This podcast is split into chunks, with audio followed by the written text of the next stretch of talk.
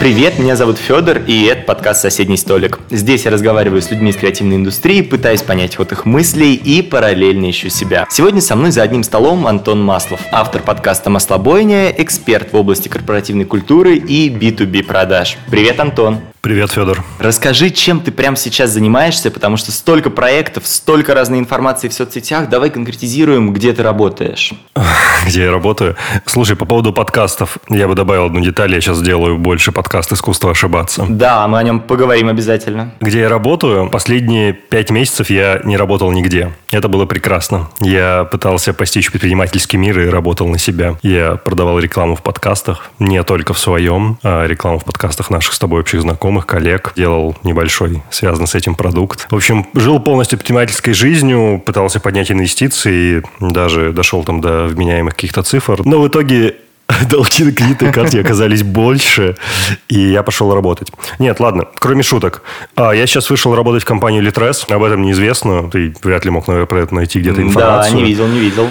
Да, а, внутри Литреса есть бизнес MyBook. Это приложение, читалка такая очень приятная, как бы сайт бизнес Литреса. Я вышел туда руководителем альтернативного контента, то есть всего не книжного. Моя задача заниматься развитием как раз подкастов, статей, лекций, какого-то медиа-контента, всего того, что может основную аудиторию заставить остаться в сервисе подольше, и либо привлечь новую и конвертировать ее в плачущую аудиторию самого сервиса MyBook. Но я присоединился туда две недели назад, я как-то особо это не афишировал, угу. пост на Фейсбуке не делал, но теперь я там.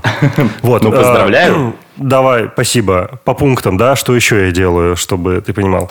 Да, я B2B продавец, на самом деле, я типа в этой индустрии уже пять лет был, как я продавал. Я работал в IT-компаниях, я продавал, продавал, продавал, и оттуда родился этот подкаст, собственно, про продажи. Но так вышло, что вот моя, моя хобби, моя вторая карьера, по сути, привела меня туда, куда привела, и я на самом деле очень рад, что мне больше нет необходимости продавать. Потому что это очень утомительно местами. Да? Теперь я медиа-менеджер, типа, вот. Ну, то есть ты, получается, сейчас все-таки свел хобби подкастинг с работой фактически напрямую? Да, именно так. Знаешь, забавный момент заключается в том, что когда я работал в продажах, меня всегда спрашивали, какое у тебя хобби, я говорил, я занимаюсь подкастом, у меня есть подкаст, все такие, вау. Начал рассказывать про подкасты, а теперь подкасты стали моей работой, и у меня теперь нет хобби. Ну, то есть... Какое у тебя хобби? Я такой, э, черт, я люблю продавать. Но это как-то глупо звучит, правда. Вот. Ну да, да. Теперь я сделал свое хобби карьерой. Ты прав. Давай поговорим с тобой про искусство ошибаться. Совсем недавно да, этот давай. подкаст перешел из формата видео в формат подкаста. И в сентябре прошлого года ты это анонсировал. Ты анонсировал сам перезапуск в своем телеграм-канале. Расскажи, чем вы занимались год? Смотри, история была следующая. Я, кстати, ее коротко рассказывал на фестивале «Слышь», только без имен. Да, я делал искусство ошибаться как видеопроект. Это был, на самом деле, личный видеопроект. Вот как у тебя подкаст, поиск на себя, поиск ответов для себя. Я придумал этот проект тогда, когда я не мог разобраться для себя, что делать с ошибками и неудачами. У меня был очень сложный период, когда я выпустился из университета, я долго не мог найти работу, собрал порядка 20 отказов подряд там, в течение, наверное, трех или четырех месяцев, и это очень сильно, знаешь, бьет по самооценке. И меня пришла идея, что, блин, я хочу разобраться, что делать с этими ошибками. Я стал делать видео, ну, потому что тогда появился только вдуть, mm-hmm. наступала YouTube-революция, надо делать видеоинтервью, я пошел делать видеоинтервью. Сначала самостоятельно, на коленке, потом уже чуть с большей командой. Мы делали видео. Затем мы выпустили два сезона, я остался этим очень доволен, и, и все. Я еще-то не был знаком с миром подкастов. Но так вышло, что один мой близкий человек меня в этот мир привел, и я бы куда, как бы сразу на уровень «Медузы». И, соответственно, тот человек, который меня привел, ему, ей не удалось свои идеи в «Медузу», скажем, продать. А мою идею удалось. И на самом деле, вот когда я анонсировал это в Телеграм-канале, это тот момент, когда мы на самом деле с Галиной Тимченко пожали руки, что «Искусство ошибаться» будет выходить на «Медузе», подкастом «Медузы». Но, к сожалению, просто потом как-то наш диалог провалился во многом из-за того, что начались всякие сложные события, связанные с Иваном Голуновым и все, что происходило позже. И подкаст не вышел. Поэтому год, на самом деле, я занимался ничем. Потому что, когда это анонсировал, я был в полной уверенности, что все, мы сейчас запишем, я стану ультразвездой, я никогда не был в мире подкастинга, я сейчас расскажу о том, что я хочу рассказать на «Медузе», и все про меня узнают. Я довольно это написал. А потом это не случилось, и, и все.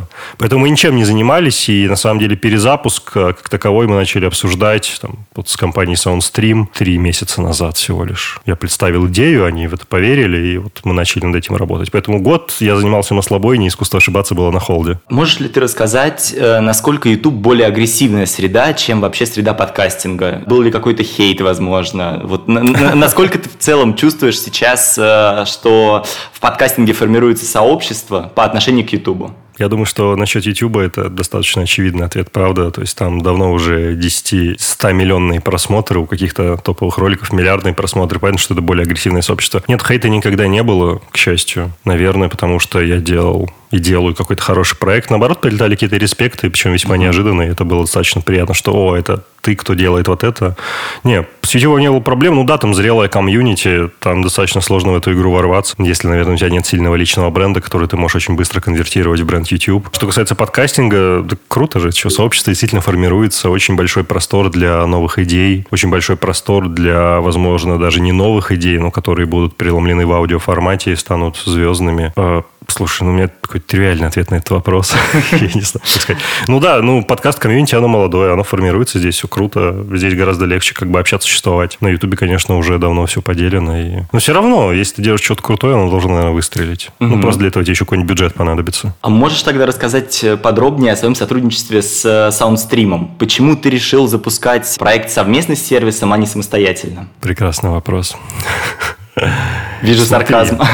Нет, ну да.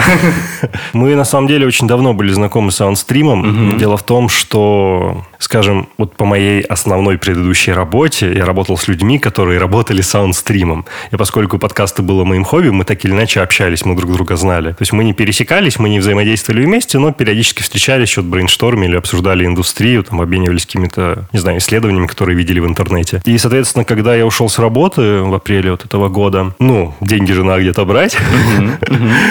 Меня спросили знакомые, типа, что хочешь делать? Я сказал, что я хочу делать контент. Мне говорят, окей, смотри, там сейчас есть одна возможность, э, не могу ты представить идеи, которые у тебя есть. Я представил ряд идей, и вот искусство ошибаться оказалось наиболее интересным для ребят. И там же история заключается в чем? Есть такая организация, Институт развития интернета. Государственная организация, как ты понимаешь из названия. Она занимается тем, что ежегодно спонсирует создание, назовем это, правильного контента. Да. Правильного в том смысле, что они задают там условно 6 тематических направлений, в рамках которых предлагают делать контент. Это включает включает в себя все. Кино, какие-то тексты, аудиопроизведения. В общем, любой контент, любое содержание, которое можно произвести. И так вышло, что они добавили в этом году подкасты во вторую волну. Естественно, Soundstream очень хотели принять там участие, попробовать что-то сделать, и э, они свои идеи представили, но там было все еще пространство для еще нескольких идей. И они вот предложили, сказали, давай попробуем. Я сказал, давайте попробуем, и оно удалось, мы победили в этом конкурсе и дали денег под продакшн банально. То есть, и поэтому тот Soundstream мы продолжили работать, потому что нас дали, нам дали денег, у нас есть взаимные обязательства перед друг другом, я должен сделать контент, они помочь с дистрибьюцией и маркетингом, и вот так работаем. Вот. Ну, в общем, мы просто были давние знакомые, и поэтому начали работать вместе. Ничего особенного здесь нет. Расскажи чуть подробнее про то, как происходит сам процесс продакшена подкаста. Ну, то есть, э, что на стороне саундстрима, что на твоей стороне, сколько людей в продакшене? Ну, смотри, я делаю этот подкаст не один с точки зрения авторской работы. У меня есть автор. Ее зовут Дарья Атаманова. Мы давно работаем, мы одногруппники еще с вышки. Вот. И мне очень нравится ее редакторское чутье. У нее очень хорошая редакторская чуйка на весь булшит, вот весь этот крэп, и она его нещадно режет, что мне очень нравится, потому что я люблю чесать языком. Вот мы вместе с ней, получается, пишем сценарии выпусков. Мы, я приглашаю селеб, и гостей, которые мне интересны. Я же с ними записываюсь. Я же вместе с Дашей формирую техническое задание на то, что необходимо порезать. И, соответственно, монтаж, дистрибьюция и маркетинг на стороне саундстрима. В команде получается так, нас двое с этой стороны, а с той еще трое. То есть в тотале нас пять человек. Ну, ребята сделали что? Они залистировали подкаст везде, где это нужно, причем сделали это гораздо быстрее, потому что у них есть э, связи, это достаточно здорово, что ты не ждешь там неделями, пока твой подкаст появится появится. Они сейчас помогают с, мар- с маркетингом, с фичерингом, вот эти вот все истории. То есть, да, я записал необходимые там аудио-джинглы про подкаст, еще что-то, но они все это делают. И они документальной частью все занимаются, потому что там закупка джингла, закупка дизайнерской работы, это все бумаги-бумаги, которыми я тоже могу заниматься, я прекрасно знаю, как это делается, но, блин, это так хорошо, когда ты этого не делаешь. Вот, и еще Ребзия дает студию. То есть мы работаем на студии, которую они дали, это очень хорошо. Потому что первоначально я, конечно, переживал, что мне придется приглашать что всех домой и записывать дома. Вот, но этого не произошло, и я работаю на студии. Ну, то есть Получается, на, на моей стороне вся такая креативная часть, на нашей стороне с Дашей, креатив работа, а они делают вот всю, весь бэкграунд. Вот. Я хочу поговорить с тобой сейчас про фестиваль «Слышь». Расскажи, насколько вообще сложно организовать онлайн-мероприятие за месяц, и в чем была твоя роль как организатора? Да, это было прекрасное время. Сложно ли организовать? Нет, не сложно. Но есть ряд исключений. Эти исключения заключаются в следующем. Во-первых, у вас должна быть команда, где каждый, на удивление, умеет что-то делать помимо подкастов, угу. и делает это на очень высоком профессиональном уровне. И на удивление, вот та самая команда смогла выкристаллизоваться и организоваться и появиться. То есть я один из организаторов, я даже не уверен, что прям один из главных. Все-таки главный, наверное, Гриша Пророков и Ася Терехова. Небезызвестные ребята, которые все-таки драйвили эту историю в начале и придавали этому какой-то импульс. Вот давай shout-out, кредиты все им отдадим. А моя роль была в том, что, слушай, с одной стороны, я вел две панельные сессии, то есть это была монетизация контента, но это мне было просто лично интересно, я собрал ребят и это делал. Вторая сторона была подкастерская часть, мы это вместе с Асей делали, изначально она делала это сама, потом предложила мне принять участие. С точки зрения концептуальной, мы вместе с Дашей Черкудиновой из Норм с партнерами общались. Точнее, она даже больше общалась, и я делал разные материалы, типа презентации, какие-то деки, и мы это обсуждали. Ну, еще большую часть времени на звонках я нещадно старался убивать вот весь какой-то bullshit, потому что я терпеть не могу звонки по полтора, по два часа. Мне нравится, когда вы собрались на 20 минут, все решили, установили дедлайны ответственных и разошлись. Но три роли, то есть если начать сверху вниз, то первая партнерская работа вместе с Дашей Черкудиновой, а второе это Cut the Crap роль, и третья я вел несколько панельных сессий, про монетизацию контента и подкастерское счастье. Можешь вспомнить какие-то моменты, что пошло не так во время организации фестиваля? Прикинь, все шло идеально. Да ладно. Да нет, ну, слушай, там был косяк, я думаю, что многие его заметили, он был во время сессии мастер-класса по звукорежиссуре. Дело в том, что там должен был присоединиться звукорежиссер из Глаголева, к сожалению, вылетела фамилия. И он не смог присоединиться, он записал видео, и у нас начались проблемы со стримингом этого видео, то есть оно как-то то в пол экрана стримилось, то, блин, в одну четвертую, потом оно что-то прерывалось, звук был, блин, сессия про звукорежиссуру, и звук был очень плохой, то есть не было слышно ведущего ну, на записи абсолютно. И вот это было не очень, и кажется, там что-то еще происходило во время выступления Евгения Бабушкина, опять же, тоже вот из Батеньки, из Глаголева, и, насколько я понимаю, он немного остался этим недоволен. Во всем остальном Послушай, все вообще шло прекрасно, на удивление. То есть все шло, как швейцарские часы. Встали, потянулись, проснулись, запустили стрим, поехали, люди подключились, все идет. И никто не нервничал, прикинь. То есть все было на споке вообще. Есть ли мысли в следующем году продолжать что-то подобное, возможно, уже в офлайн формате? Ну, мы обсуждали это неделю назад, созванивались. Да? Да, есть. Ну, вот смотри, у меня есть два пути. Первый вариант – нагнать интригу, сказать, ждите особых объявлений, мы обязательно про это расскажем. Но я, пожалуй, не буду скрывать, я не думаю, что ребята будут против. Да, мы часто активно обсуждаем, мы хотим комбинировать онлайн и офлайн формат. Мнения разделились, поскольку я, например, стойкий приверженец офлайна, и мне кажется, что если у нас будет для этого возможность, то необходимо сделать это офлайн. Но часть ребят выступает за то, чтобы отдельная часть каких-то секций, выступлений была онлайн. И это тоже имеет свое право на существование, потому что, да, действительно, где-то лучше это сделать онлайном. Обсуждаем, но диалог уже начался, и мы даже примерно прикинули, что необходимо делать и в какую сторону двигаться. Так что да. Ну, во всяком случае, мотивация сделать это второй раз у всех точно есть. Насчет третьего не скажу. Не, ну про третий еще совсем рано говорить, конечно. Давай поговорим с тобой про B2B. Все-таки в первую очередь твой подкаст «Маслобойня» про B2B рынок. Э, расшифруй, пожалуйста, этот термин для людей, которые вот совсем не знают, что это такое. Они сказали «Окей, понял». B2B продажи – это продажи от бизнеса к бизнесу, business to business.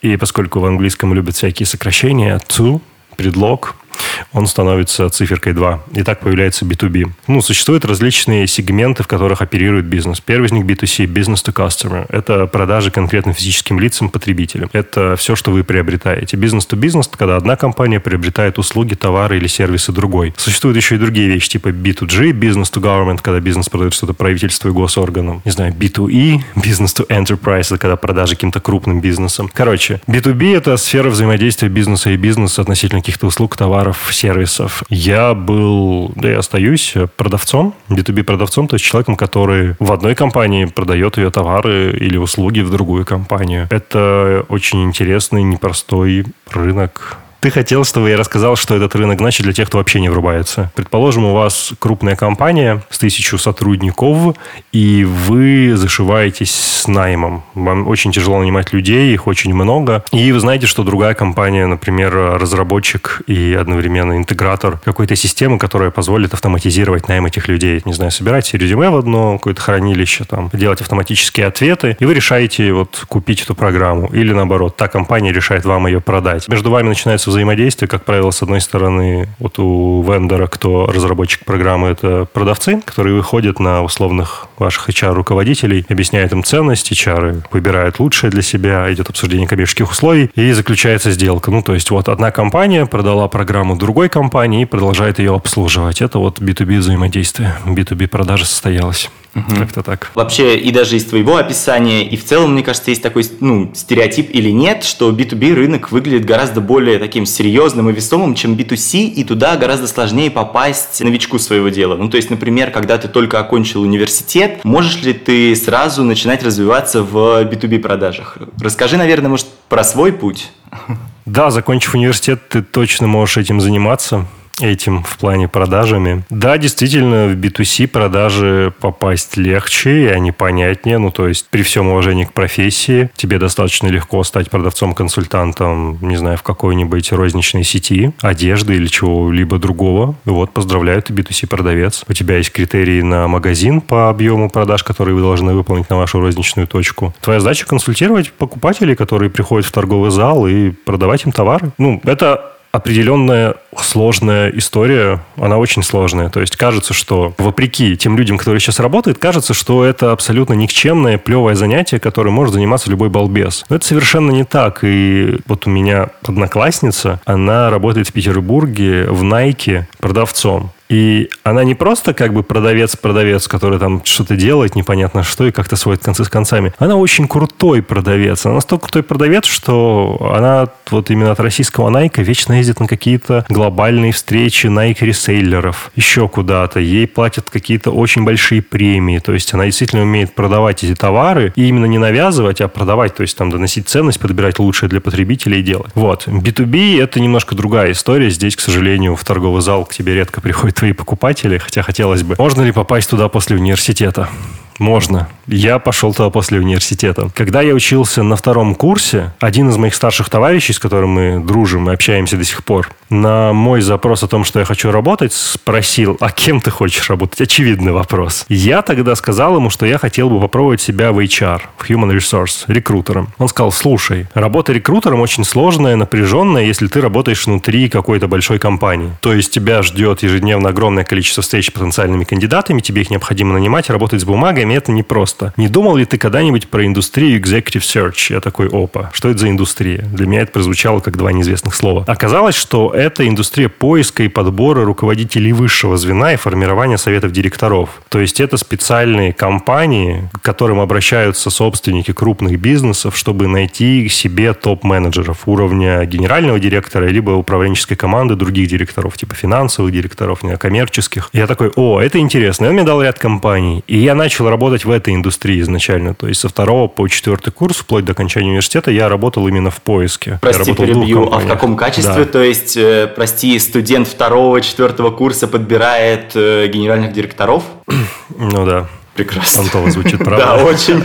Нет, смотри, это, это консалтинг. Это не такой консалтинг, как тройка или четверка. Это управленческий консалтинг, связанный именно с формированием правильной команды. То есть ты приходишь туда изначально стажером, или аналитиком, стартовая позиция. Задача аналитика заключается в том, чтобы этих самых людей искать То есть первый этап любого проекта поиска заключается в том, чтобы создать так называемый длинный список, лонг-лист потенциальных претендентов на какую-то mm-hmm. позицию. То есть э, руководитель проектной команды говорит тебе, что нам надо найти директора по производству в какую-нибудь химико-добывающую компанию, и нам надо ориентироваться на профиль людей из условного Сибура, не знаю, Уралкаля, Еврахима, вот таких-то, таких-то. И ты просто их ищешь в социальных сетях и где угодно создаешь длинный список. И потом в этот длинный список превращаете в короткий список, ты помогаешь с организацией встреч, ты ведешь протоколы, ты присутствуешь на встречах. Ну, фактически, да, ты занимаешься поиском, просто ты этих людей не оцениваешь сам. Mm-hmm. Все-таки этим занимаются твои более старшие товарищи. Ну, по мере ты растешь, потом ты становишься помощником, ассоциатом. Ассоциат уже может вести какие-то проекты, если он обладает какими-то определенными хорошими навыками, ему доверяют. Ну, потом ты становишься консультантом, консультант уже ведет проекты, потом старший консультант, потом проектный менеджер, партнер. В общем, классическая консалтинговая вертикаль. И я вот работал аналитиком в одной компании, а в другой, в другую перешел уже ассоциатом.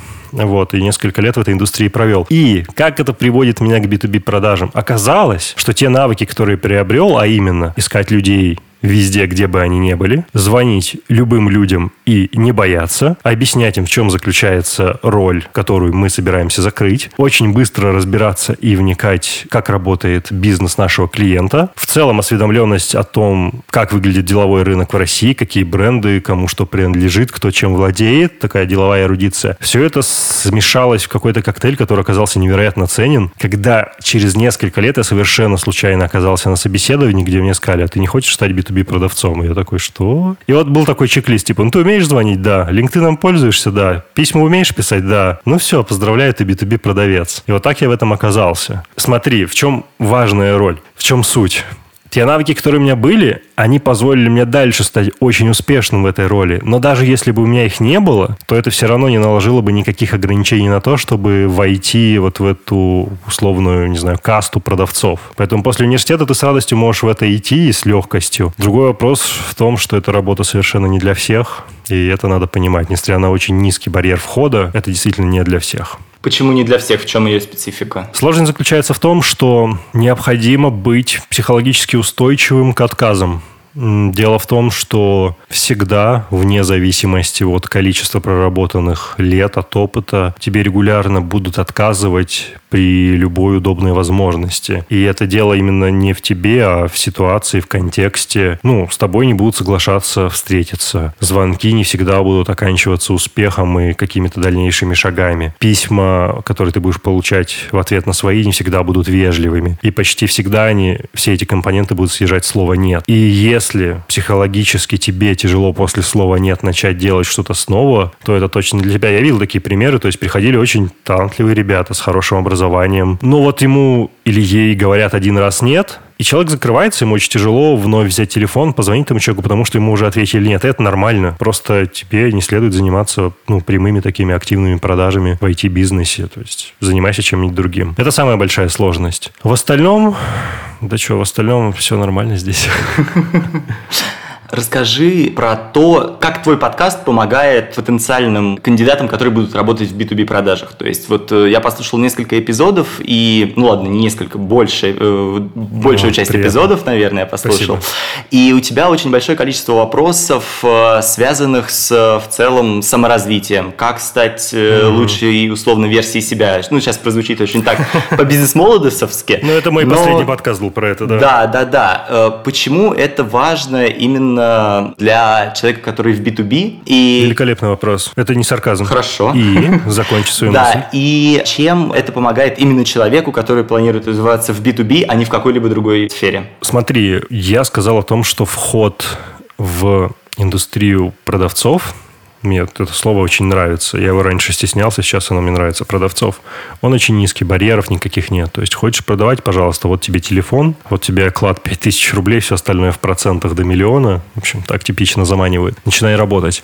И здесь начинается история в том, что сюда приходят очень низкоквалифицированные кадры. То есть, вчера ты не знаю, мел улицы, по всему уважению к дворникам, сегодня ты начинаешь продавать. Но у тебя нет никакой деловой эрудиции, ты совершенно не понимаешь, как работают бизнесы, ты не понимаешь, как устроен мир вокруг, ты отвратительный переговорщик, у тебя нет какого-то намерения развиваться, и ты смотришь на это как исключительно на денежную историю, что нормально, но все-таки не должно быть первичным. Когда я запускал маслобойню, моя мотивация, главная, она остается той же по сей день, заключалась в том, чтобы, чтобы это не было бизнес-молодостью, позволить тем, кто хочет развиваться, получать в очень короткой и простой форме какие-то реально работающие советы и инструменты. Моя задача побудить моих коллег по цеху, моих бывших коллег по цеху, чтобы они не тормозили, не тупили и развивались. Потому что ты всегда можешь быть лучшим переговорщиком, лучшим, не знаю, проектным менеджером, лучшим менеджером, лучшим продавцом, лучшим, не знаю, телефонным переговорщиком, кем угодно. И мне очень хочется, чтобы общее качество знаний людей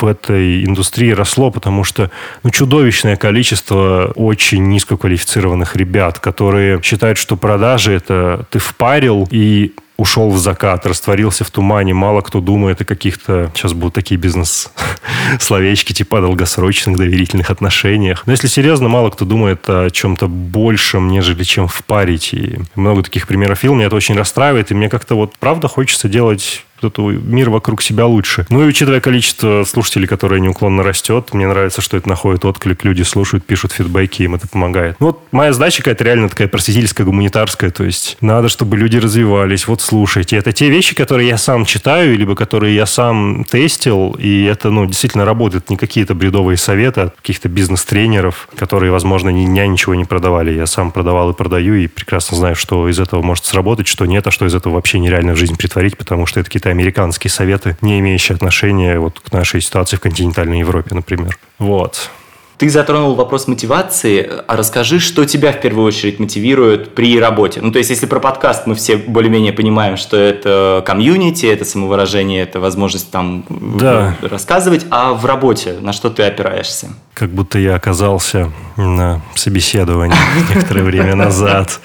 Это очень хороший вопрос. Давай я постараюсь назвать это в приоритетном списке. На первое место я бы поставил возможность созидать, создавать. Это на самом деле аналогично тому, почему я делаю подкаст. То есть здесь этого не было, без меня здесь солнце не вставало. Я пришел, стал это делать, я это создал, и оно начинает работать. Неважно, будет это какой-то медиапродукт, подкаст, не обязательно мой, возможно, чей-нибудь. Так и вот в работе. Дело в том, что я работал изначально, вот если мы берем за скобки консалтинг, ну, это все-таки я студентом был, я еще не очень там сильно понимал, что я хочу. Преимущественно я хотел статуса и денег. Ну, правда, меня там мало что драйвило другое. Потом, когда я выпустился, я пошел работать в достаточно молодые компании, которые очень активно развивались. И получилось таким образом, что вот все практически, о чем я рассказываю про продажи, я все это делал сам, потому что я разбирался в этом сам, поскольку мне никто не мог эти знания дать. И условно вот не было в компании там внятного процесса продажи, внятного процесса заработка средств через там какие-то каналы. Ты берешь, ты делаешь, оно начинает работать. И это приносит гораздо больше удовлетворения, чем какие-либо деньги. И это было абсолютно на всех местах работы, вот включая на самом деле MyBook сейчас. Есть огромный простор создать новое, чего не было прежде. И может быть это тщеславие, история,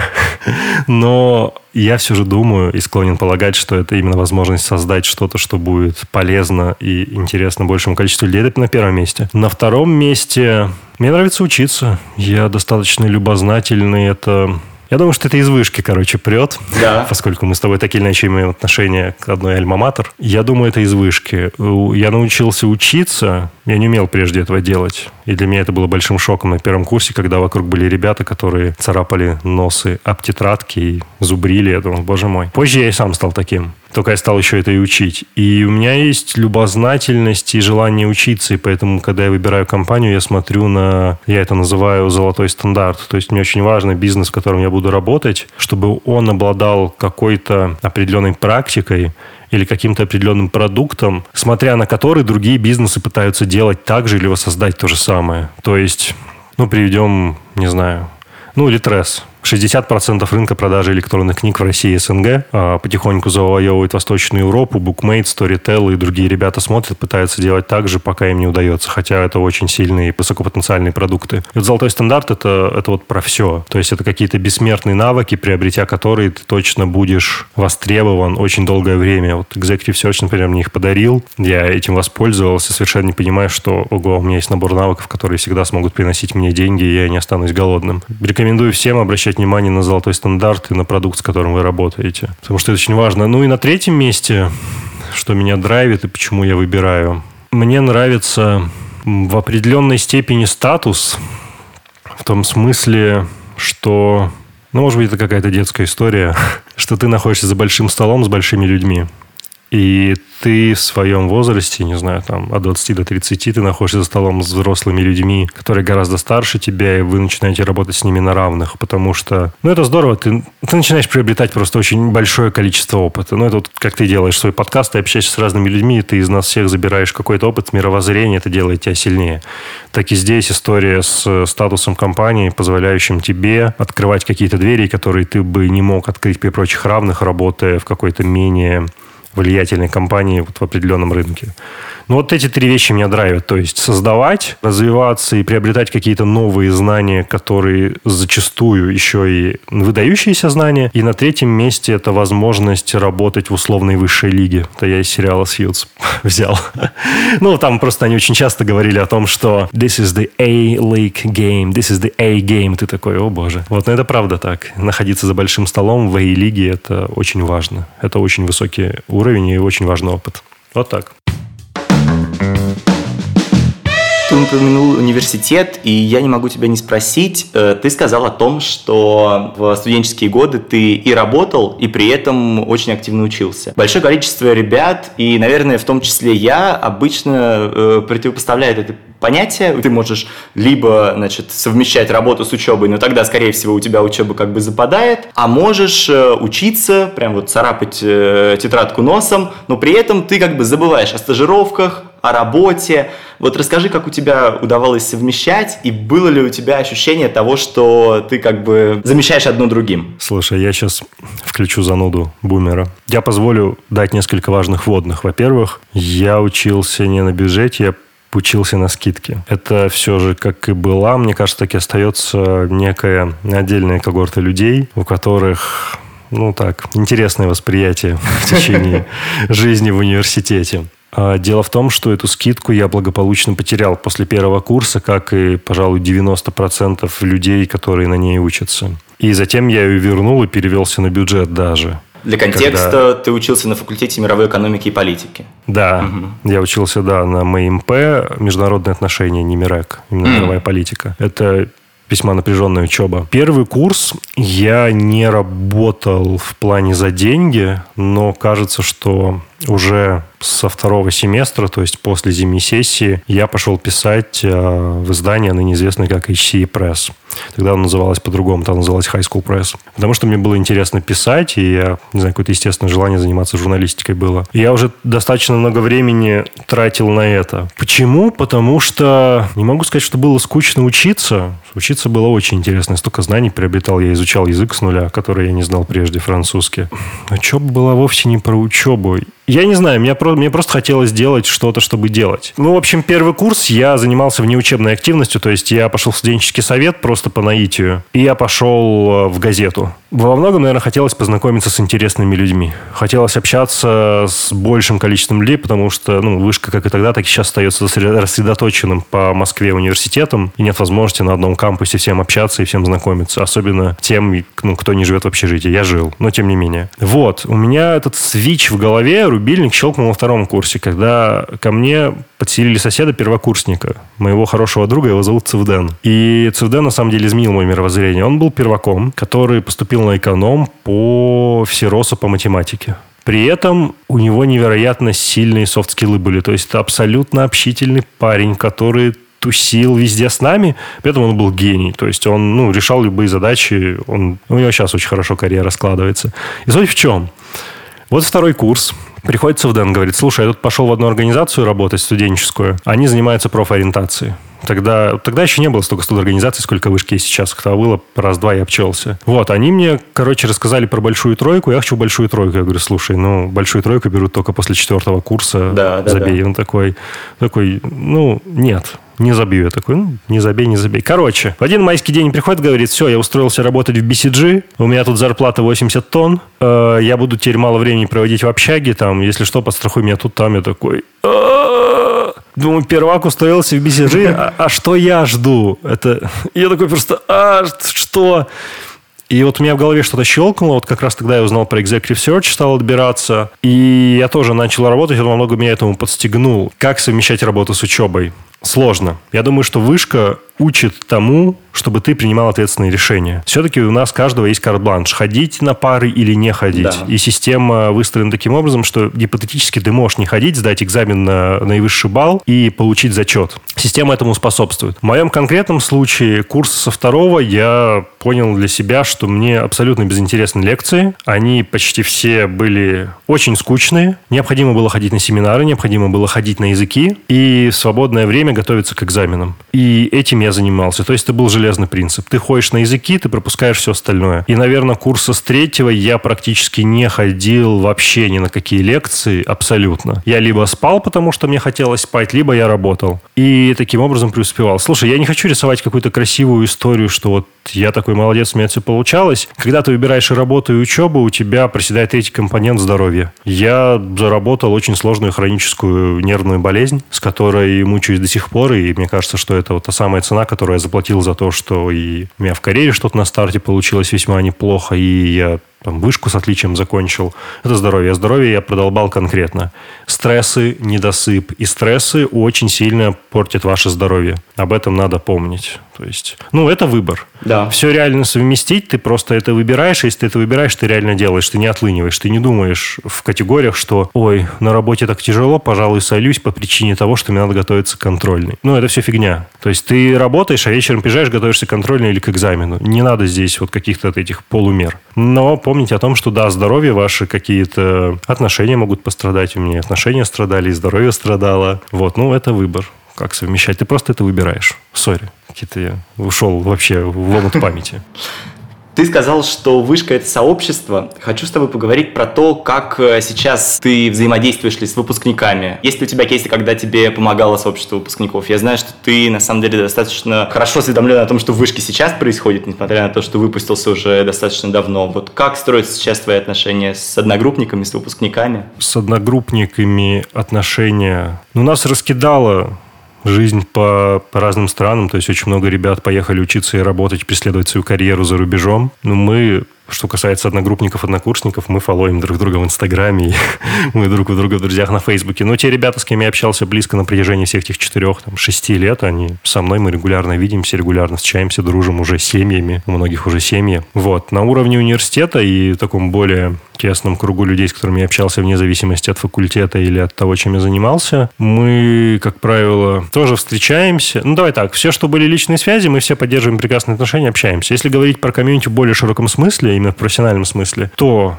это невероятно сильный, как сказать, ну, не знаю, это палочка-выручалочка. То есть у меня достаточно много раз было по бизнесу, когда я встречаюсь с людьми, я чувствую, что я реально чувствую, что человек кажется из вышки. Я так невзначай, я прошу прощения, вы случайно не вышку закончили.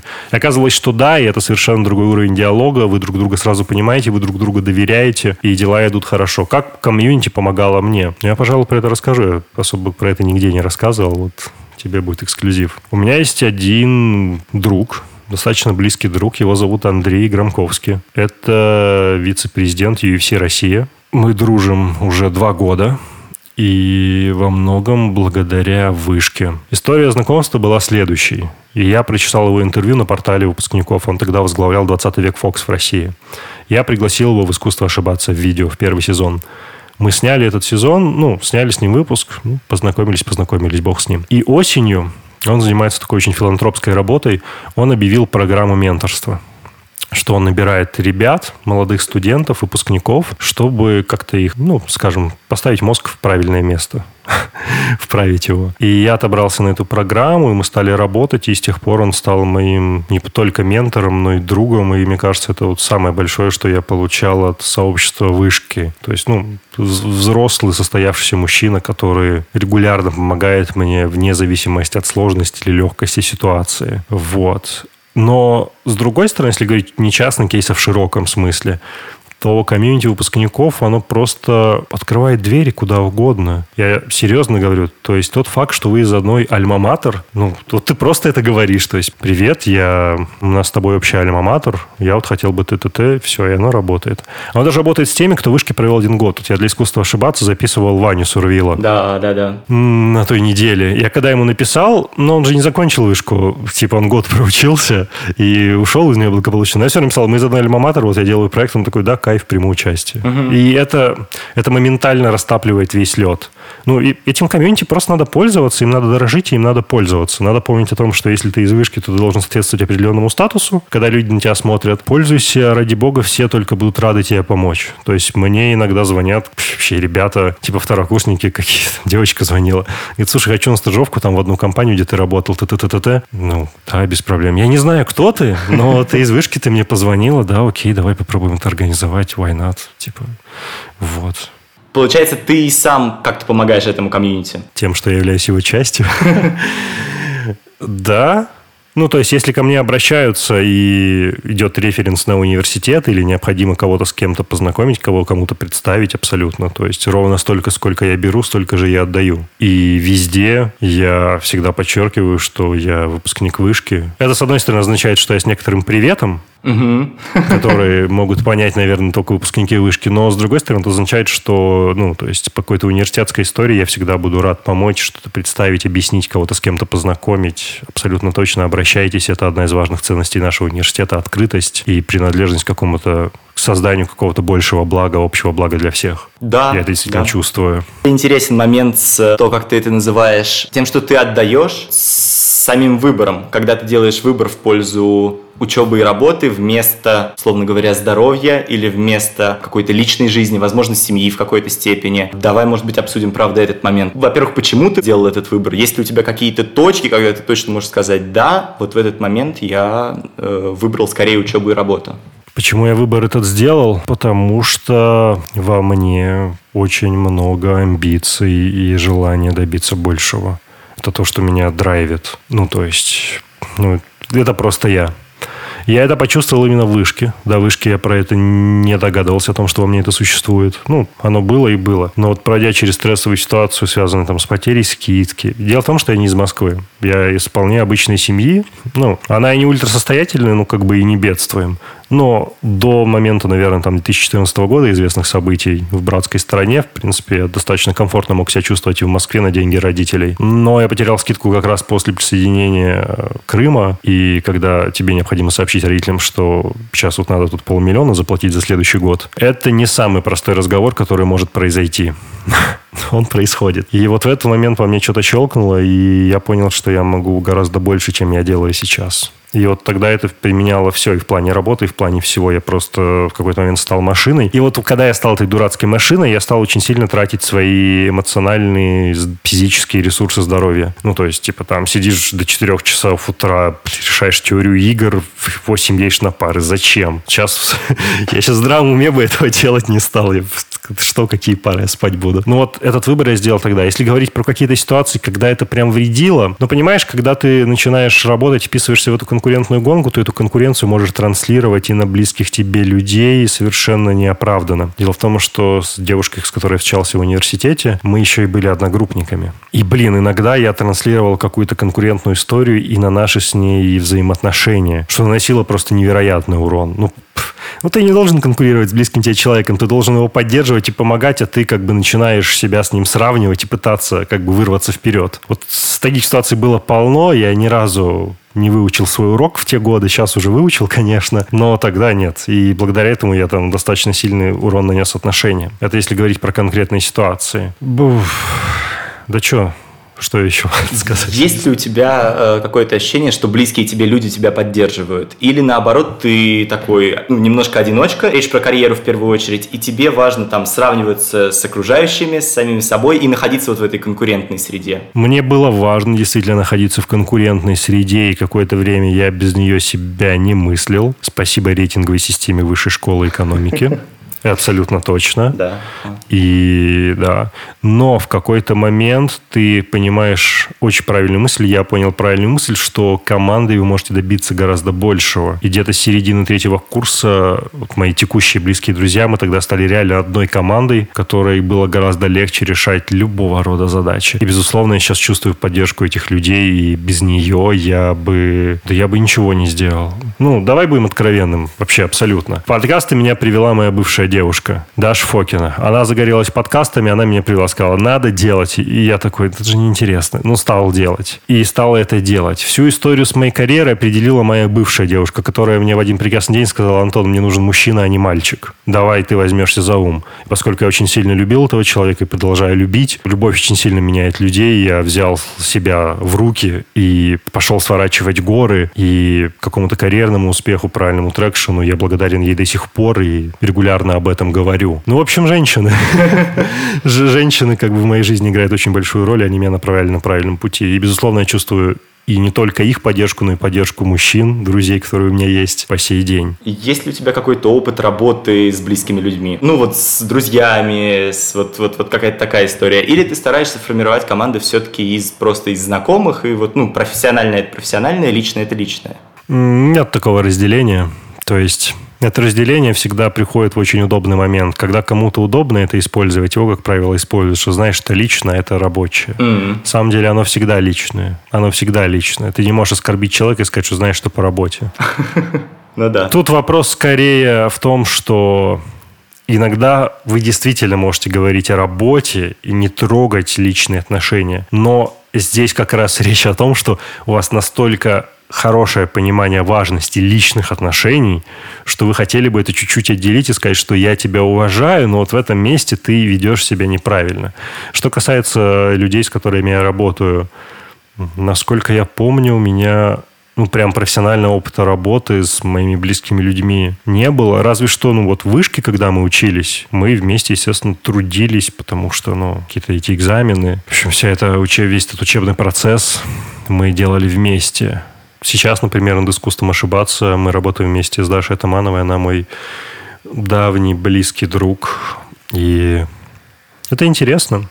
Это интересно. Ну, это, это здорово, ты доверяешь этим людям. И на самом деле я нанимал некоторых из своих одногруппников в те места, где я работал. Ты просто можешь больше доверять этим людям, ты видел их в бою, ты видел их действия, и тебе гораздо комфортнее с ними работать. Я не считаю себя одиночкой. Да, какие-то задачи иногда кажется, что выполнить одному гораздо легче, но это только до тех пор, пока ты не понял, что у тебя есть хорошая команда, которая позволит выполнить это еще лучше. И в такие моменты все эти волки-одиночки из вышки, волки Шаболовской, Смесницкого, они растворяются в воздухе и становятся нормальными командными игроками. К слову, это большой недостаток в ше, вышке, в том смысле, что она очень сильный акцент делает на индивидуализме. Да, да. Потому что современный рынок труда, он про кооперацию. Мне когда-то это говорили на втором курсе мои старшие друзья, и я в это... Ну, я понимал это рационально, но я еще это с точки зрения опыта не мог принять. Но действительно так. Коллаборация, синергия, работа вместе в команде, она может принести гораздо больше результаты, чем в одного. И, к сожалению, многие из нас в начале карьеры слишком сильно переоценивают свое собственное «я», свое собственное начало и свои собственные силы силу, что вы можете сделать в одного что-то очень большое. Нет, не можете. Надо работать в команде, к сожалению, или к счастью для вас. А насколько тебе сложно делегировать задачи? Да нормально, нормально удается. Когда я только стал руководителем, сколько, два года назад, то, конечно, мне было это не просто. Я просто не умел этого делать. Я просто не умел этого делать, и я не очень понимал, какие задачи я могу отдать, какие я не могу отдать, какие, где я справлюсь лучше, а где я могу отпустить, и качество, возможно, ну, можно его как-то ослабить. Я просто не понимал тогда, это было сложно. А что, а что именно я должен передать? Вдруг я сейчас передам какую-то важную задачу, которую следует сделать мне самому. Но позже ты просто ну, ты просто понимаешь, что надо давать. Нет, не сложно сейчас делегировать, наоборот, хорошо. Если есть какие-то вещи, которые ты можешь делать не сам, их надо делать не самому.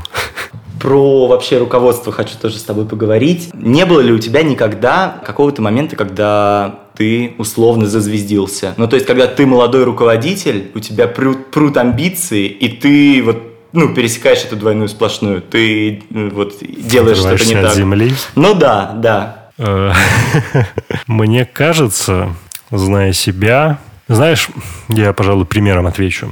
У меня недавно в подкасте был Карандаш, угу. хип-хоп-исполнитель Денис Григорьев.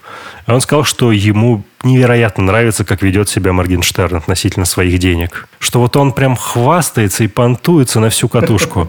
И что Карандашу вот очень хотелось бы вести себя так же. Вот прям сказать всем, что я успешный, что я вот настолько крутой. Я говорю, так что тебя останавливает? Он говорит, так ну не камильфо. Я взрослый дядька, ну не камильфо так делать, ребята не поймут вокруг. И вот так и здесь. С одной стороны, иной раз так хочется, знаешь, вырваться и сказать, да Вообще-то мне там, не знаю, 25, ну сейчас 25, ну, условно, когда я там хэт-позицию занял, мне было сколько, 23. Да, да. Типа, мне, мне 23, я сделал там в тысячу раз больше, чем... Ну, в общем, знаешь, вот прям выпустить наружу всех бесов высокомерия, которые у тебя только есть, прямо, знаешь, уничтожить кого-нибудь, попытаться, во всяком случае. Но не поймут, это странно, зачем. Так что я думаю, что вот именно в таком открытом публичном пространстве я никогда прям связь с земли не терял. Если и терял, то, наверное, сам себя погружал в какие-то собственные грезы и думал о том, что ой, какой я классный. Но это может быть только, чтобы, знаешь, сохранить свою самооценку от каких-то потрясений в сложные моменты.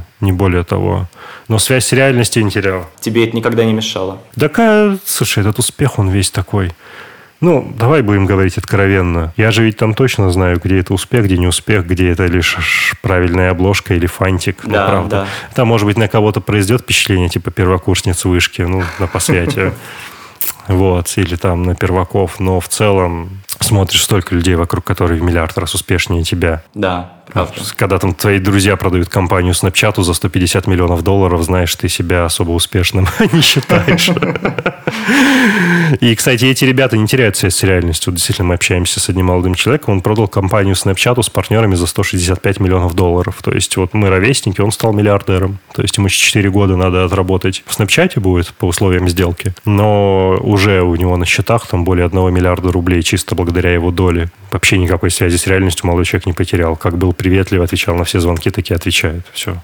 Угу и тебя никак не деморализует, когда ты общаешься с, вот, с более успешными людьми, но твоего возраста при этом. Потому что одно это вот сидеть с крупными дядьками за столом, вот как ты рассказываешь, и это понятно, это одна история, а другое, когда твои ровесники приходят вот к такому успешному успеху, и... Пока это великолепный вопрос. Я рад, что ты его задал. Это очень хороший вопрос, который, я уверен, и тебя будет беспокоить в какой-то момент, если уже не беспокоит. Деморализовало ли когда-нибудь это меня? Да, однозначно. И особенно, когда твои близкие друзья добиваются очень больших успехов в тот момент, когда ты еще нет. Это не зависть, это просто ты чувствуешь себя никчемностью. Это не зависть. Ты чувствуешь себя просто никаким. Ты думаешь, ну почему? Блин, что я делаю не так? Вроде бы все начали с одной точки, все начали с одного одинакового старта. У нас там нет за плечами богатых родителей или родственников. Это очень сильно деморализует. Но ровно до тех пор, пока ты сам чего-то для себя не достигнешь, что ты будешь считать важным. И в какой-то момент у тебя щелкается тумблер, что ты понимаешь, что двигаешься собственным путем, у тебя есть свои собственные критерии успеха.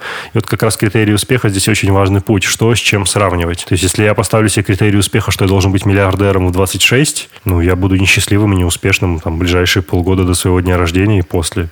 Ну, потому что вряд ли я стану миллиардером в ближайшие полгода. Это крайне маловероятно, да. Но если я поставлю себе критерий успеха, что, не знаю, я там должен запустить один из сервисов в Майбуке и там за сколько-то денег заработать, ну, вероятно всего это достигну и буду чувствовать себя хорошо. В этом смысле голову очень классно вправляет книжка «Тонкое искусство пофигизма» Марка Мэнсона. Она, конечно, проходная, и особенно последние две части проходные, но вот в «Тонком искусстве пофигизма» он очень важную мысль доносит насчет критериев успеха, что ты сам должен определиться с тем набором ценностей и критериев, которые для тебя важны, чтобы не чувствовать себя никчемным. Он там приводит пример про Битлз, Битлз про Металлику. Типа у Битлов, оказывается, был изначально барабанщик в составе, который ушел от них там что-то еще до записи первого альбома. И он выбрал для себя семью, и, и жизнь в семье. И он счастливый человек, он про это всегда говорит, и он остался жив, более того, когда вся четверка погибла. И ровно такой же кейс был в «Металлике». Не могу соврать, но условно их там гитарист один из. Он ушел из «Металлики» до того, как она стала ультра популярной. Он создал свою группу. И все время по сей день он сравнивает успех собственной группы с успехом «Металлики». Ты понимаешь, что это пропасть. Ну, то есть на уровне «Металлики», в принципе, группа там раз-два и обчелся.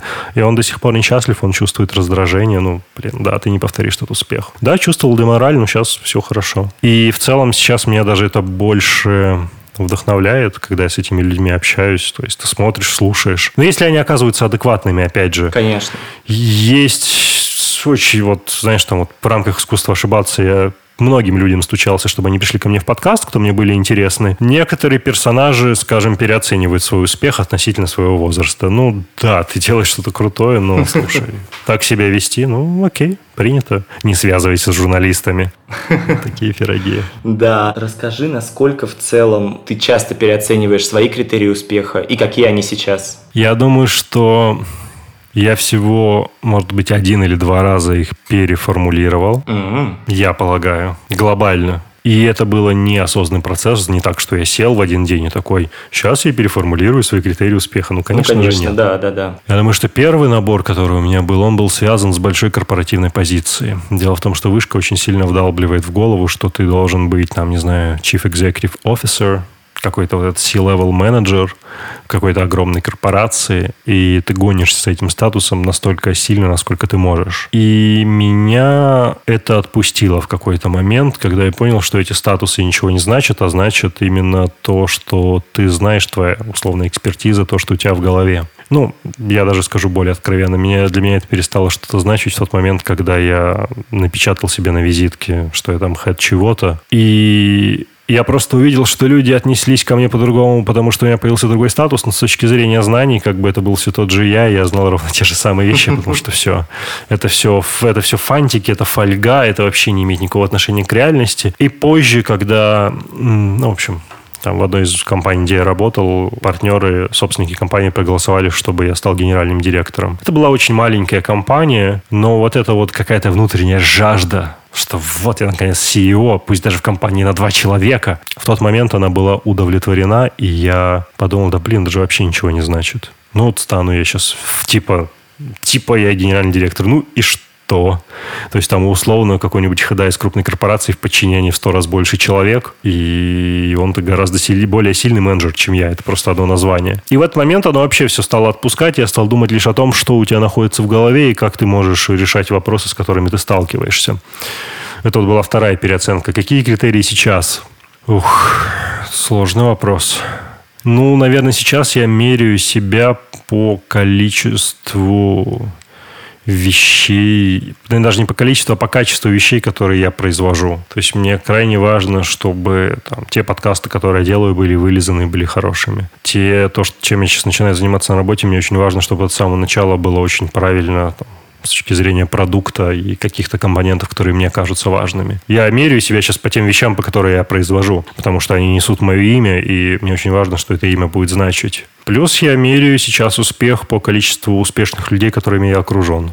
Это интересный вывод, к которому я пришел, что все-таки эти люди тебя вовсе не деморализуют, а они делают тебя только сильнее. Потому что ну, они мыслят, они мыслят по-другому. Это какие-то секреты бизнес-молодости, опять же. Окружаете себя успешными людьми, но это правда. Если ты окружен успешными людьми, ты... у тебя не будет шанса не быть успешным тоже. И, может быть, это звучит как-то, знаешь, стрёмно, там, формируйте свое окружение. Я насильно никаких друзей себе не выбирал, что, а, вот этот успешный я буду дружить, а этот неуспешный не буду дружить. Такой закон общества, как бы, прости, прошу прощения, говно тянется к говну, лучшее тянется к лучшему. И так или иначе у тебя начинает формироваться очень интересный комьюнити вокруг тебя. Но я все равно стараюсь каких-то интересных людей подтягивать в свою орбиту и с ними знакомиться и стараться общаться. Вот так это происходит. Ну, вот два, два, пожалуй, очень важных критерия. То, что я делаю, должно быть высокого качества, я себя оцениваю поэтому по результату, который я произвел, и по количеству каких-то успешных людей, которыми я окружен своему кругу общения. Прям реально стараюсь тратить мало времени на то, чтобы общаться с какими-то людьми, которые мне неинтересны. Это один из плюсов, когда ты выпускаешься из вышки, ты понимаешь, что все, ты можешь уже не общаться с людьми, которые тебя бесят. Потому что у тебя вечно же дилемма. Ты должен общаться с преподами, взаимодействовать с кем-то, кто тебе вообще не нравится. И ты понимаешь, что все, вот взрослая жизнь наступила. Ты мне не интересен. Удалить чат, заблокировать. И все. Это так восхитительно, боже мой. Или ты можешь встать за стола и уйти, прикинь. Это, это то, что я понял в свои 23. Ты понимаешь, что тебе это не, не нужно вовсе. Ты просто такой, прошу прощения, кажется, мы просто сейчас тратим время друг друга. Всего доброго. Встал, пошел. Christ felt so good. ну вот это, кстати, общение, я не знаю, мной конкретно оно воспринимается скорее как развитие софт-скиллов, когда ты можешь какое-то время общаться с людьми, которые тебе сейчас, ну, мягко говоря, Ради неинтересны. Бога. Ради бога. Не, ну ты, понятно, будешь этому учиться. Я же не говорю, что я каждый раз встаю из-за стола, когда мне кто-то не нравится. Я бы, меня бы уже давно придурком каким-то назвали. Но там, once in a while иногда это, это прекрасный выход, о котором многие забывают. Что ну, тебе иногда не нужно это дерьмо терпеть. Ты просто можешь сказать, все, извините, я делаю другой выбор. Вышка делает тебя немножко безальтернативным, но про это надо помнить. Антон, ну, я думаю, сейчас мы прям покрыли.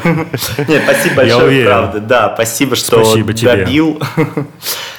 Мне очень нравится твоя аллюзия в Инстаграме Том Федор. Так вот, мистер Том Форд, большое спасибо, что пригласил в подкаст. Мне очень приятно было здесь побывать. Те вопросы, которые ты задаешь, это хорошие вопросы. Потому что они хорошие. Я всегда очень ценю, когда люди готовятся к разговору. Мне это очень нравится, потому что я сам всегда готовлюсь к разговорам. Всем слушателям подписывайтесь на Тома Федора, Федора во всех социальных сетях, рассказывайте друзьям. У него невероятно интересные гости, которых я сам с удовольствием слушаю. Вам это будет точно полезным. Если вы из вышки и вы относитесь к нашему комьюнити, то обращайтесь, пожалуйста, к Федору и ко мне, если у вас есть какие-то вопросы. Мы будем рады с этим помочь, ответить, познакомить вас с кем-то. Помочь записать подкаст. Но это не точно. Все, большое спасибо. Пока. Да, Антон, спасибо, что пришел. Пока.